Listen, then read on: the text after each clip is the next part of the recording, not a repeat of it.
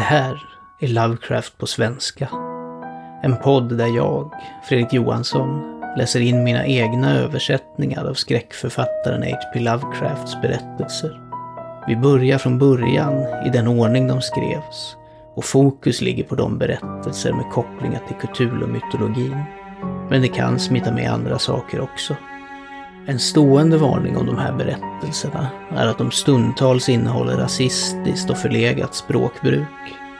Mer om mina tankar kring detta finns att läsa på poddens hemsida.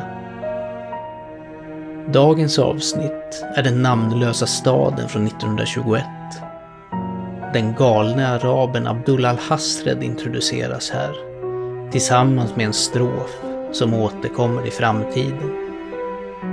Mycket mycket av den kunskap Lovecrafts karaktärer besitter kommer från Alhasreds skrifter, från en bok som ännu inte namngetts. Liksom i Sarnats undergång stöter vi också på antydningar om en äldre värld. En värld innan mänskligheten, befolkad av andra saker. Sökandet efter kunskap kan föra dig långt bort och djupt ner. Men i den namnlösa staden ger svaren endast flera frågor och trevande i mörkret lämnas du kvar med insikten att vi inte vet någonting. God lyssning.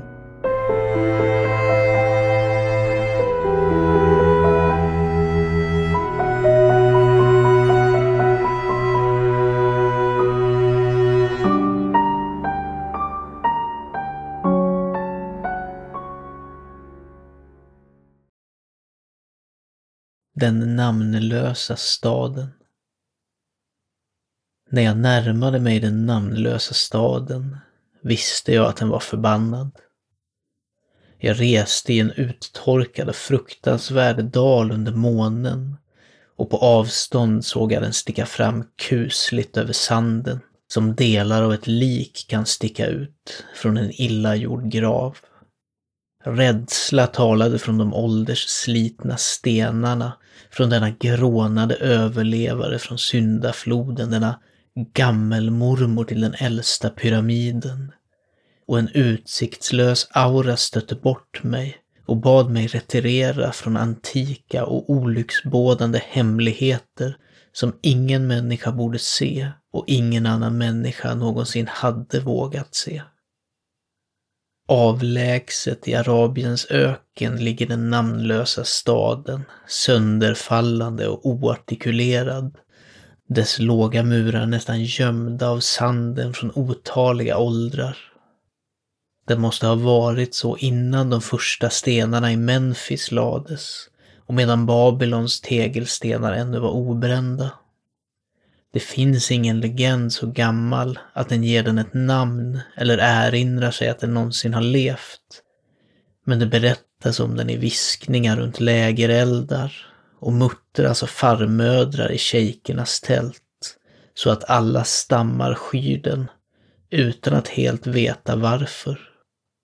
Det var denna plats som den galne poeten Abdul al-Hasred drömde om natten innan han sjöng sin oförklarliga kuplett.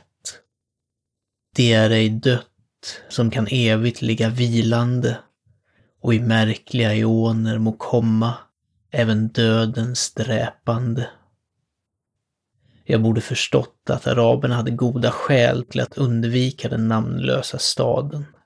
Staden berättade om i märkliga sägner, men inte sedd av någon levande människa. Ändå trotsade jag dem och gick ut i den obeträdda ödemarken med min kamel. Jag har ensam sett den. Och det är därför inget annat ansikte bär så avskyvärda linjer av skräck som mitt. Varför ingen annan man darrar så hemskt när nattvinden skakar fönstren. När jag stötte på den i den oändliga sömnens spöklika stillhet såg den på mig kylig av strålarna från en kall måne mitt i öknens hetta. Och när jag mötte dess blick glömde jag min triumf när jag hittade den och stannade stilla med min kamel för att vänta på gryningen. I timmar väntade jag, tills öster blev grått och stjärnorna bleknade och det grå blev till rosa ljus kantat med guld. Jag hörde ett stönande och såg en sandstorm röra sig bland de antika stenarna fastän himlen var klar och den vidsträckta öknen stilla. Sen kom plötsligt ovanför öknens bortre kant den flammande kanten av solen, sedd genom den lilla sandstormen som höll på att passera och i mitt febriga tillstånd föreställde jag mig att det från något avlägset djup kom ett skräll av musikalisk metall för att hälsa den brinnande skivan som Memnon hälsar den från Nilens strand. Mina öron ringde och min fantasi sköd när jag långsamt ledde min kamel över sanden till den där onämnbara stenplatsen. Den platsen, för gammal för Egypten och med ro att minnas. Den plats som jag ensam av levande män hade sett. In och ut bland de oformliga grunderna till hus och palats vandrade jag och fann aldrig en snidning eller inskription som berättade om de män, om de var män, som byggt staden och bott där för så länge sedan.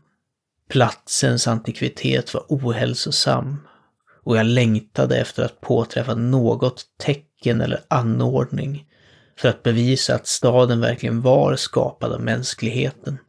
Det fanns vissa proportioner och dimensioner i ruinerna som jag inte gillade. Jag hade med mig många verktyg och grävde mycket inom murarna till de utplånade byggnaderna. Men framstegen gick långsamt och inget väsentligt avslöjades. När natten och månen återvände kände jag en kylig vind som förde med sig ny rädsla, så att jag inte vågade stanna kvar i staden. Och när jag gick utanför de antika murarna för att sova samlades en liten suckande sandstorm bakom mig som blåste över de grå stenarna trots att månen var ljus och större delen av öknen stilla. Jag vaknade precis i gryningen av en parad av hemska drömmar, mina öron ringande som av någon metallisk skräll. Jag såg solen kika fram rödaktigt genom de sista vindbyarna av en liten sandstorm som svävade över den namnlösa staden och markerade stillheten i resten av landskapet. Ännu en gång vågade jag mig in i dessa ruvande ruiner som svällde under sanden som ett troll under ett överkast och grävde återigen förgäves efter reliker från den bortglömda rasen. Vid middagstid vilade jag och på eftermiddagen ägnade jag mycket tid åt att spåra murarna och de svunna gatorna och konturerna av de nästan försvunna byggnaderna. Jag såg att staden sannerligen hade varit mäktig och undrade över källorna till dess storhet. Jag föreställde för mig själv all den prakt från en tid så avlägsen att Kaldea inte kunde minnas det och tänkte på det fördömda Sarnat som stod i landet Manar när mänskligheten var ung och på Ib som var karvad av grå sten innan mänskligheten existerade. Plötsligt stötte jag på en plats där berggrunden steg skarpt genom sanden och bildade en låg klippa. Och här såg jag med glädje vad som tycktes lova ytterligare spår av det antediluvianska folket. Grovt formad på klippans yta var de omisskännliga fasaderna på flera små hukande stenhus eller tempel vars inre kunde bevara många hemligheter från åldrar som var alltför avlägsna för beräkning. Även om sandstormar för länge sedan hade utplånat alla ristningar som kan ha varit på utsidan. Väldigt låga och kvävda av sand var alla de mörka och smala öppningarna nära mig. Men jag frigjorde en med min spade och kravlade igenom den, bärandes en fackla för att avslöja vilka mysterier den kunde innehålla. När jag var inne såg jag att grottan verkligen var ett tempel och såg tydliga tecken från den ras som hade levt och dyrkat här innan öknen var en öken. Primitiva altare, pelare och nischer, alla märkligt låga, saknades inte. Och även om jag inte såg några skulpturer eller fresker fanns det många enastående stenar, tydligt formade till symboler med konstgjorda medel. Den mejslade kammarens låga tak var mycket märkligt, för jag kunde knappt mer än att knäböja upprätt. Men området var så stort att min fackla bara visade en del åt gången. Jag ryste konstigt i några av de bortre hörnen. För vissa altare och stenar antydde bortglömda riter av fruktansvärd, upprörande och oförklarlig natur och fick mig att undra vilken slags män som kunde ha gjort och besökt ett sådant tempel. När jag hade sett allt vad platsen innehöll kravlade jag ut igen, ivrig efter att finna vad de andra templen kunde ge. Natten hade nu närmat sig, men de påtagliga sakerna jag hade sett gjorde nyfikenheten starkare än rädslan så att jag inte flydde från de långa skuggorna kastade av månen som hade skrämt mig när jag först såg den namnlösa staden. I skymningen frigjorde jag en annan öppning och kröp in i den med en ny fackla och fann flera vaga stenar och symboler, fastän inget mer tydligt än det andra templet hade innehållit. Rummet var lika lågt, men mycket mindre brett och slutade i en mycket smal passage full av obskyra och kryptiska helgedomar. Jag letade runt vid dessa helgedomar när ljudet från en vind och från min kamel utanför bröt igenom stillheten och drog ut mig för att se vad som kunde ha skrämt djuret. Månen glänste livligt över de urtida ruinerna och lyste upp ett tätt moln av sand som verkade blåsa som en stark men avtagande vind från någon punkt längs klippan framför mig. Jag visste att det var denna kyliga, sandiga vind som hade stört kamelen och var på väg att leda honom till en plats med bättre skydd när jag av slump tittade upp och såg att det inte fanns någon vind på toppen av klippan. Detta förbluffade mig och gjorde mig förskräckt igen. Men jag mindes omedelbart de plötsliga lokala vindarna jag hade sett och hört tidigare vid soluppgång och solnedgång och bedömde att det var en normal sak. Jag bestämde mig för att den kom från en klippskreva som ledde till en grotta och såg på den oroliga sanden för att spåra den till dess källa och uppfattade snart att den kom från den svarta öppningen i ett tempel väl en lång sträcka söder om mig, nästan utom synhåll. Mot det kvävande sandmolnet stretade jag emot detta tempel, som när jag närmade mig reste sig högre än resten och visade en dörröppning som var mycket mindre tilltäppt av hopklumpad sand. Jag skulle ha gått in om inte den isiga vindens fruktansvärda kraft nästan hade släckt min fackla. Den strömmade galet ut ur den mörka dörren och suckade kusligt medan den rufsade upp sanden och spred sig runt de märkliga ruinerna. Snart blåste det svagare och sanden la sig mer och mer stilla tills allt slutligen var i vila igen. Men en närvaro verkade lura bland stadens spektrala stenar och när jag sneglade på månen verkade den darra som om den speglades i krusande vatten. Jag var mer rädd än jag kunde förklara, men inte tillräckligt för att dämpa min törst efter under. Så snart när vinden var helt borta gick jag in i den mörka kammaren från vilken den hade kommit. Detta tempel, som jag hade föreställt mig från utsidan, var större än något av dem jag tidigare hade besökt och var förmodligen en naturlig grotta eftersom den bar vindar från någon region bortom. Här kunde jag stå ganska upprätt, men såg att stenarna och altaren var lika låga som de i de andra templen. På väggarna och i taket skådade jag för första gången några spår av den urgamla rasens bildkonst. Märkliga krökande färgstrimmor som nästan bleknat eller smulats bort och på två av altaren såg jag med stigande spänning en labyrint av välformade krökta sniderier. När jag höll min fackla högt verkade det för mig som att takets form var för regelbunden för att vara naturlig och jag undrade vad de förhistoriska stenhuggarna först hade arbetat med. Deras ingenjörskonst måste ha varit omfattande.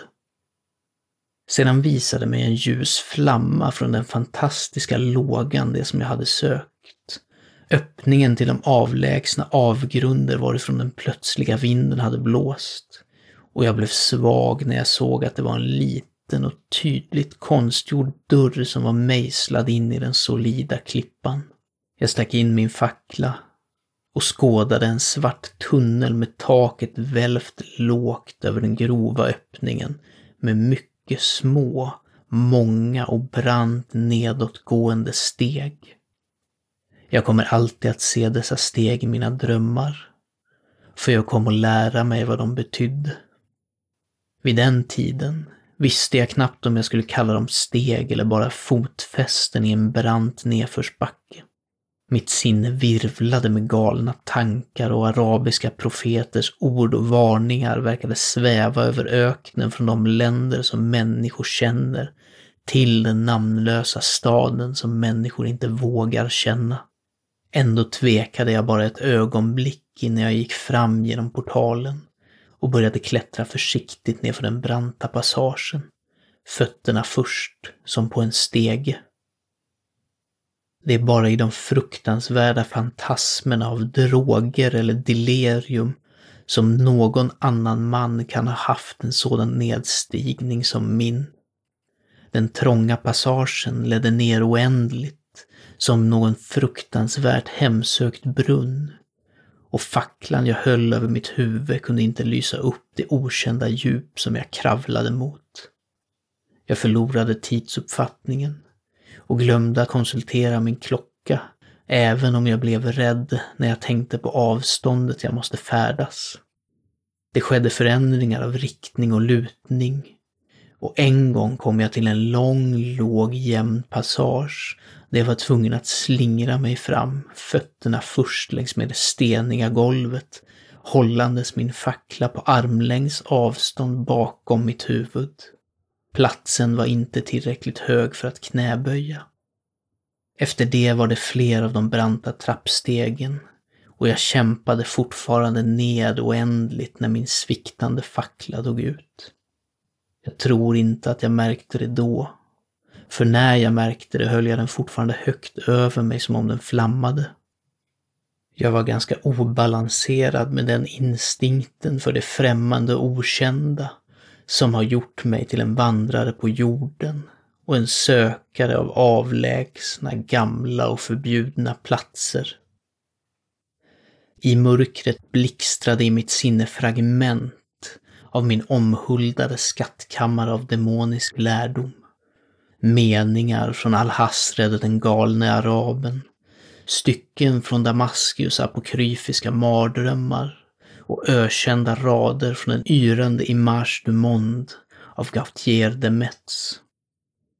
Jag upprepade konstiga utdrag och muttrade om Afrasiab och demonerna som flöt med honom ner för Oxus. Sedan skanderade jag om och om igen en fras från en av Lord Danzainis berättelser. Avgrundens ljudlösa mörker. En gång när nedstigningen blev otroligt brant reciterade jag entonigt något från Thomas More tills jag var rädd för att recitera mer. En reservoar av mörker svart, som häxors grytor är när fyllda, av måndroger i förmörkelse bryggda, lutar för att se om foten kan passera, ner genom den avgrund jag såg, under, så långt som synen kunde skåda. Slät som glas är pilens sida. Ser ut som om det just lackats med den mörka käran från dödens hav kastar upp på dess slämmiga strand. Tiden hade helt upphört att existera när mina fötter återkände ett jämnt golv och jag fann mig på en plats något högre än rummen i de två mindre templen, nu så oräkneligt långt ovanför mitt huvud. Jag kunde inte riktigt stå, men kunde knäböja upprätt och i mörkret hasade jag och kröp hit och dit på måfå. Jag visste snart att jag befann mig i en smal passage vars väggar var kantade av trälådor med glasfronter. När jag i den där paleozoiska och avgrundsdjupa platsen kände sådana saker som polerat trä och glas ryste jag över de möjliga implikationerna. Lådorna sträckte sig tydligen längs varje sida av passagen med jämna intervaller och var avlånga och horisontella och hyggligt lika kistor till form och storlek. När jag försökte flytta två eller tre för vidare undersökning fann jag att de satt ordentligt fastsatta. Jag såg att passagen var lång, så jag krälade framåt hastigt i en krypande löpning som skulle sett hemsk ut om något öga hade sett mig i mörkret, gående från sida till sida då och då för att känna av min omgivning och vara säker på att väggarna och raderna av lådor fortfarande sträckte sig fram. Människan är så van vid att tänka visuellt att jag nästan glömde mörkret och föreställde mig den ändlösa korridoren av trä och glas i dess lågmälda monotoni som om jag såg den. Och sen, i ett ögonblick av obeskrivlig känsla, såg jag det. Precis när min fantasi smälte samman till verklig syn kan jag inte säga. Men det trädde fram gradvis glöd längre fram. Och på en gång visste jag att jag såg de dunkla konturerna av korridoren och lådorna, avslöjade av någon okänd underjordisk fosforescens. För en liten stund var allt precis som jag hade föreställt mig det, eftersom skenet var mycket svagt. Men när jag mekaniskt fortsatte att snubbla fram in i det starka ljuset insåg jag att min fantasi hade varit svag. Denna hall var ingen relik av råhet som templen i staden ovanför, utan ett monument av den mest magnifika och exotiska konst. Rika, levande och djärvt fantastiska mönster och bilder bildade ett kontinuerligt schema av väggmålningar vars linjer och färger var bortom beskrivning. Lådorna var av ett märkligt gyllene träslag med fronter av utsökt glas och innehöll de mumifierade formerna av varelser som i groteskhet nådde fram till människans mest kaotiska drömmar. Att förmedla någon uppfattning om dessa monstrositeter är omöjligt. De var av reptilslaget, med kroppslinjer som ibland antydde krokodilen, ibland sälen, men oftast ingenting som varken naturforskaren eller paleontologen någonsin hade hört talas om. I storlek närmade de sig en liten man och deras framben hade ömtåliga och uppenbarligen flexibla fötter, märkligt lika mänskliga händer och fingrar. Men märkligast av allt var deras huvuden, som presenterade en kontur som förgrep sig mot alla kända biologiska principer. Mot ingenting kan sådana saker jämföras. I ett ögonblick tänkte jag på jämförelser så olika som katten, bulldoggen, den mytomspunna satyren och människan. Inte ens Jove själv hade en så kolossal och utskjutande panna, medan hornen och den saknade näsan och den alligatorliknande käken placerade sakerna utanför alla etablerade kategorier.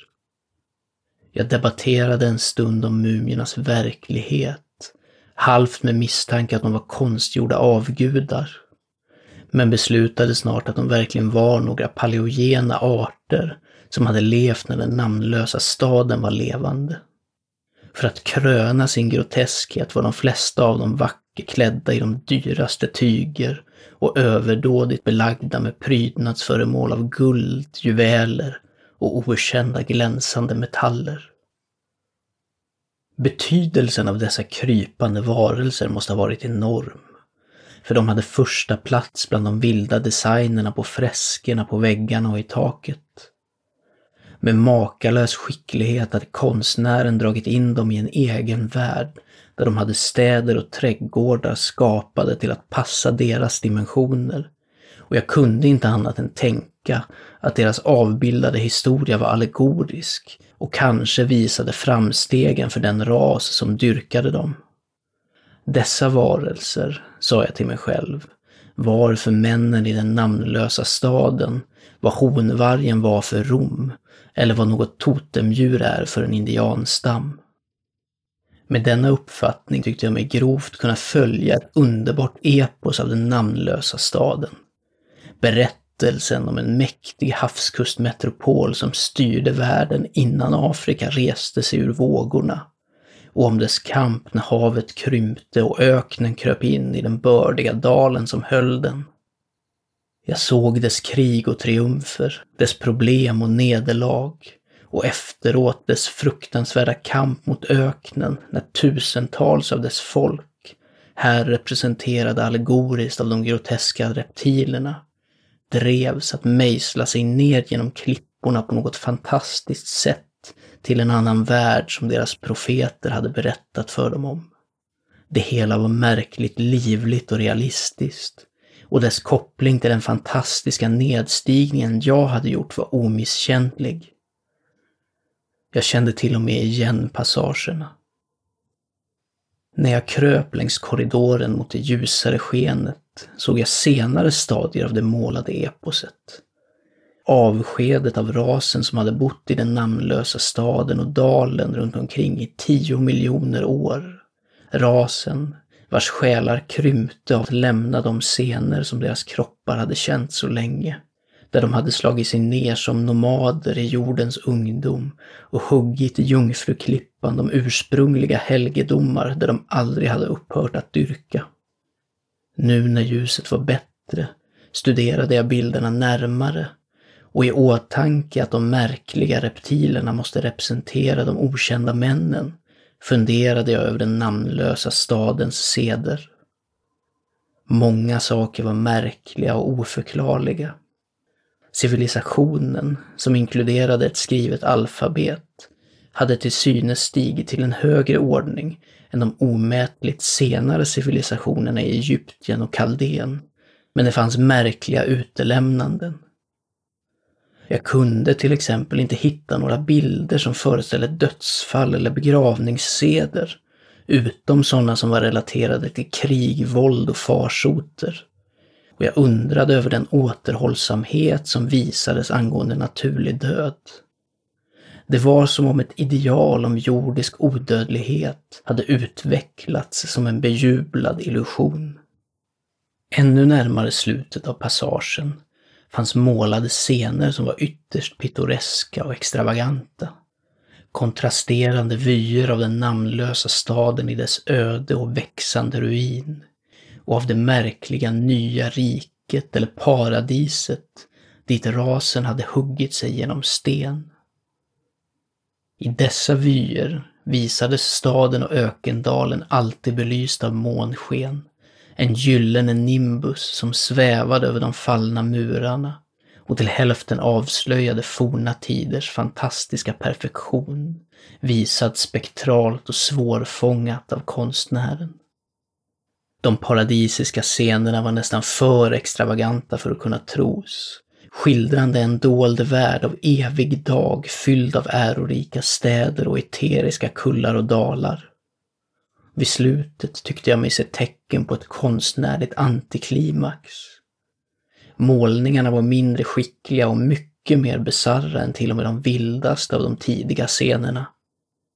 De verkade nedteckna en långsam dekadens av det gamla beståndet tillsammans med en växande grymhet mot omvärlden från vilken den drevs av öknen. Människornas former, alltid representerade av de heliga reptilerna, verkade gradvis förtvina, även om deras ande, som visades svävande kring ruinerna i månsken, ökade i proportion. Utmärglade präster, visade som reptiler i utsmyckade dräkter, förbannade den övre luften och alla som andades den och en fruktansvärd slutscen visade en man med ett primitivt utseende. Kanske en pionjär från det antika Iram, pelarstaden, sliten i stycken av medlemmar av den äldre rasen. Jag kom ihåg hur araberna fruktade den namnlösa staden och var glad över att bortom denna plats var de grå väggarna och taket kala. Under tiden som jag tittade på väggmålningens historiska festspel hade jag kommit väldigt nära slutet av den låga hallen och blev medveten om en stor port genom vilken all den lysande fosforescensen kom. Krypandes fram till den ropade jag högt i transcendent förvåning över det som låg bortom. För istället för andra och ljusare kammare fanns det bara ett obegränsat tomrum av enhetlig utstrålning som man kan tänka sig när man blickar ner från toppen av Mount Everest på ett hav av solbelyst dimma. Bakom mig var en gång så trång att jag inte kunde stå upprätt i den. Framför mig fanns en oändlighet av underjordisk strålglans. Ner från passagen in i avgrunden fanns början på en brant trappa. Många små trappsteg, likt de i de svarta gångarna jag hade korsat. Men efter några fot dolde de glödande ångorna allt. Uppställd mot passagens vänstra vägg var en massiv dörr av mässing, otroligt tjock och dekorerad med fantastiska basreliefer. Som om den slog igen skulle kunna stänga in allt ljuset från den inre världen, bort från bergvalvet och gångarna. Jag tittade på trappstegen och vågade vid tillfället inte prova dem. Jag rörde vid den öppna mässingsdörren och kunde inte rubba den.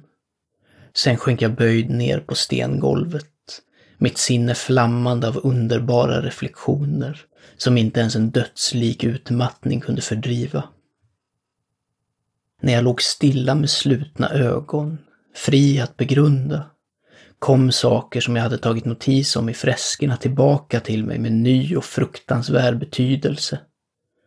Scener som representerade den namnlösa staden i dess storhetstid, växtligheten i dalen runt den och de avlägsna länderna som dess köpmän handlade med. Allegorin om de krypande varelserna förbryllade mig med dess universella framträdande plats och jag undrade varför de skulle vara så framträdande i en avbildad historia av sådan betydelse. I freskerna hade den namnlösa staden visats i proportioner anpassade till reptilerna.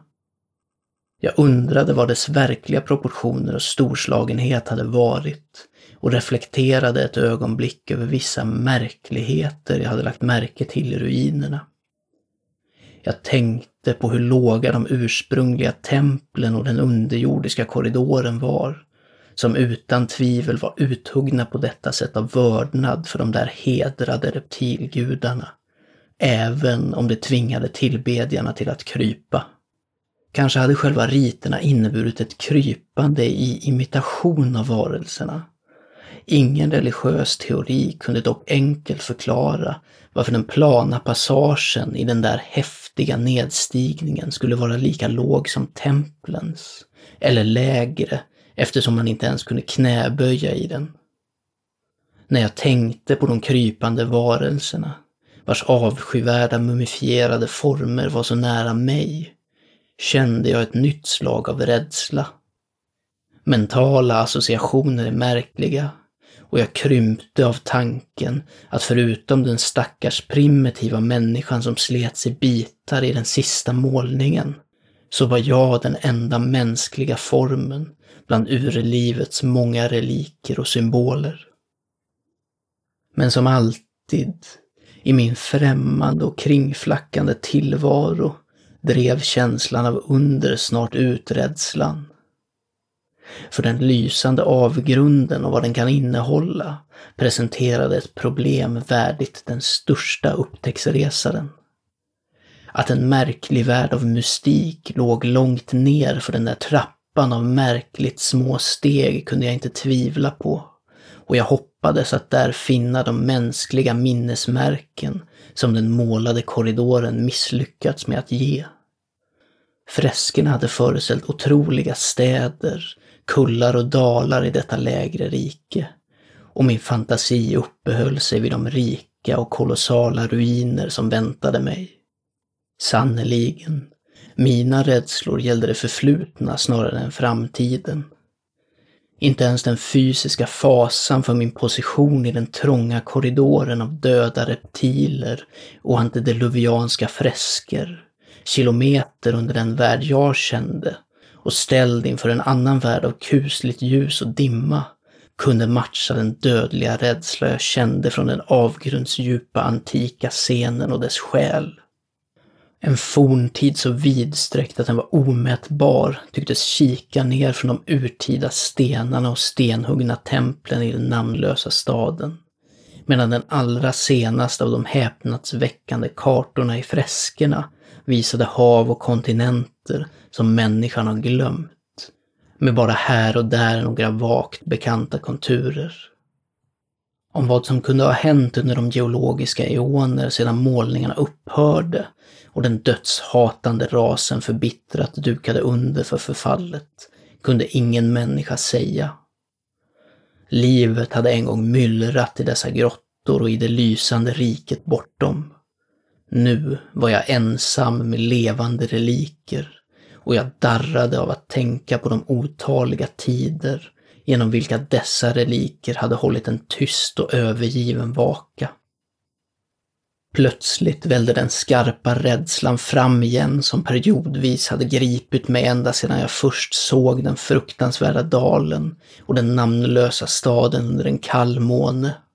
Och trots min utmattning fann jag mig själv frenetiskt resande till en sittande ställning och blickade tillbaka längs den svarta korridoren mot tunnlarna som steg till den yttre världen. Min förnimmelse liknade de som hade fått mig att undvika den namnlösa staden på natten och var lika oförklarliga som intensiva. I ett annat ögonblick fick jag emellertid en ännu större chock i form av ett bestämt ljud. Det första som hade brutit den totala tystnaden i dessa gravliknande djup. Det var ett djupt, lågt stönande som av en avlägsen skara av fördömda andar och kom från det håll åt vilket jag stirrade. Dess volym växte snabbt tills den snart ekade skrämmande genom den låga gången och samtidigt blev jag medveten om ett ökande drag av kall luft som likaså strömmade från tunnlarna och staden ovanför. Beröringen av denna luft tycktes återställa min sans, för jag mindes omedelbart de plötsliga vindbyarna som hade stigit upp runt avgrundens mynning varje solnedgång och soluppgång, av vilka en hade tjänat till att avslöja de dolda tunnlarna för mig. Jag tittade på min klocka och såg att soluppgången var nära, så jag tog spjärn för att stå emot stormen som svepte ner till sitt hem i grottan, så som den hade svept fram på kvällen. Min rädsla avtog igen, eftersom ett naturfenomen tenderar att skingra grubblerier över det okända. Mer och mer vansinnigt välde den skrikande, stönande nattvinden in i den inre jordens avgrund. Jag föll framstupa igen och greppade förgäves golvet av rädsla för att bli svept genom den öppna porten in i den fosforiserande avgrunden. En sådan vrede hade jag inte förväntat mig och när jag blev medveten om att jag faktiskt gled mot avgrunden omgavs jag av tusen nya rädslor av ängslan och föreställning. Explosionens ondska väckte otroliga fantasier. Än en gång jämförde jag rysande mig själv med den enda andra människobilden i den skrämmande korridoren. Mannen som slets i stycken av den namnlösa rasen. För i de virvlande strömmarnas djävulska klor tycktes det finnas ett hämndlystet raseri, desto starkare eftersom det var i stort impotent. Jag tror att jag skrek frenetiskt nära det sista. Jag var nästan galen. Men om jag gjorde det försvann mina rop i det helvetesfödda Babel av de ylande vindvålnaderna. Jag försökte krypa mot den mordiska osynliga strömmen, men jag kunde inte ens hålla mig själv kvar när jag långsamt och obönhörligt knuffades mot den okända världen. Slutligen måste förnuftet ha brustit helt, för jag föll in i ett babblande, om och om igen citerande den oförklarliga kupletten av den galne araben al-Hasred, som drömde om den namnlösa staden. Det är ej dött, som kan evigt ligga vilande, och i märkliga ioner må komma även dödens dräpande. Endast de bistra, grubblande ökengudarna vet vad som verkligen ägde rum. Vilka obeskrivliga ansträngningar och klättringar i mörkret jag utstod. Eller hur Abaddon guidade mig tillbaka till livet. Där jag alltid måste minnas och darra i nattvinden tills glömska, eller ännu värre, kommer över mig. Monstruös, onaturlig, kolossal var saken för långt bortom människors alla idéer för att kunna tros utom i de tysta förbannade små timmarna då man inte kan sova. Jag har sagt att raseriet från den rusande explosionen var infernalisk, kakodemonisk och att dess röster var avskyvärda med ödsliga evigheters uppdämda ondska. Efter ett tag tycktes dessa röster, medan de fortfarande var kaotiska inför mig, för min slagande hjärna ta artikulerad form bakom mig. Och där nere i graven av oräkneliga eondöda antikviteter, mil under den gryningsupplysta människornas värld, hörde jag det spöklika förbannande och morrandet av odjursfrämmande tungor. När jag vände mig om såg jag siluetter mot avgrundens lysande eter av det som inte kunde ses mot korridorens skymning. En mardrömshord av rusande jävlar, hatförvrängda, groteskt rustade, halvtransparenta jävlar av en ras som ingen människa kan ta miste på. Den namnlösa stadens krypande reptiler. Och när vinden dog bort störtades jag ner i det golbefolkade mörkret i jordens innandöme för bakom de sista varelserna stängdes den stora mässingdörren med ett öronbedövande ljud av metallisk musik vars efterklang svällde ut till den avlägsna världen för att hylla den uppgående solen när Memnon hämtar den från Nilens stränder.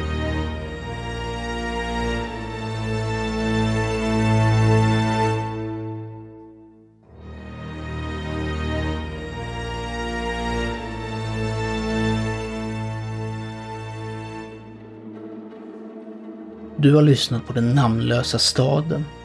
En berättelse av Howard Phillips Lovecraft som skrevs i januari 1921 och som publicerades för första gången i november 1921 i nummer 11 av The Wolverine. Den svenska översättningen och inläsningen är gjord av mig, Fredrik Johansson. Tack för att du har lyssnat.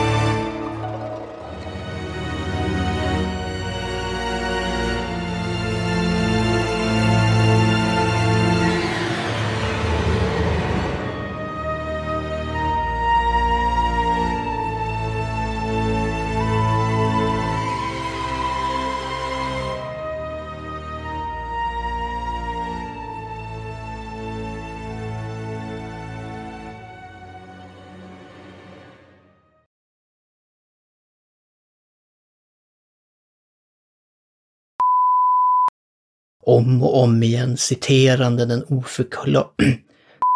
citerande den oförklarliga kupetten. Om och om igen citerande den oförklarliga kupletten.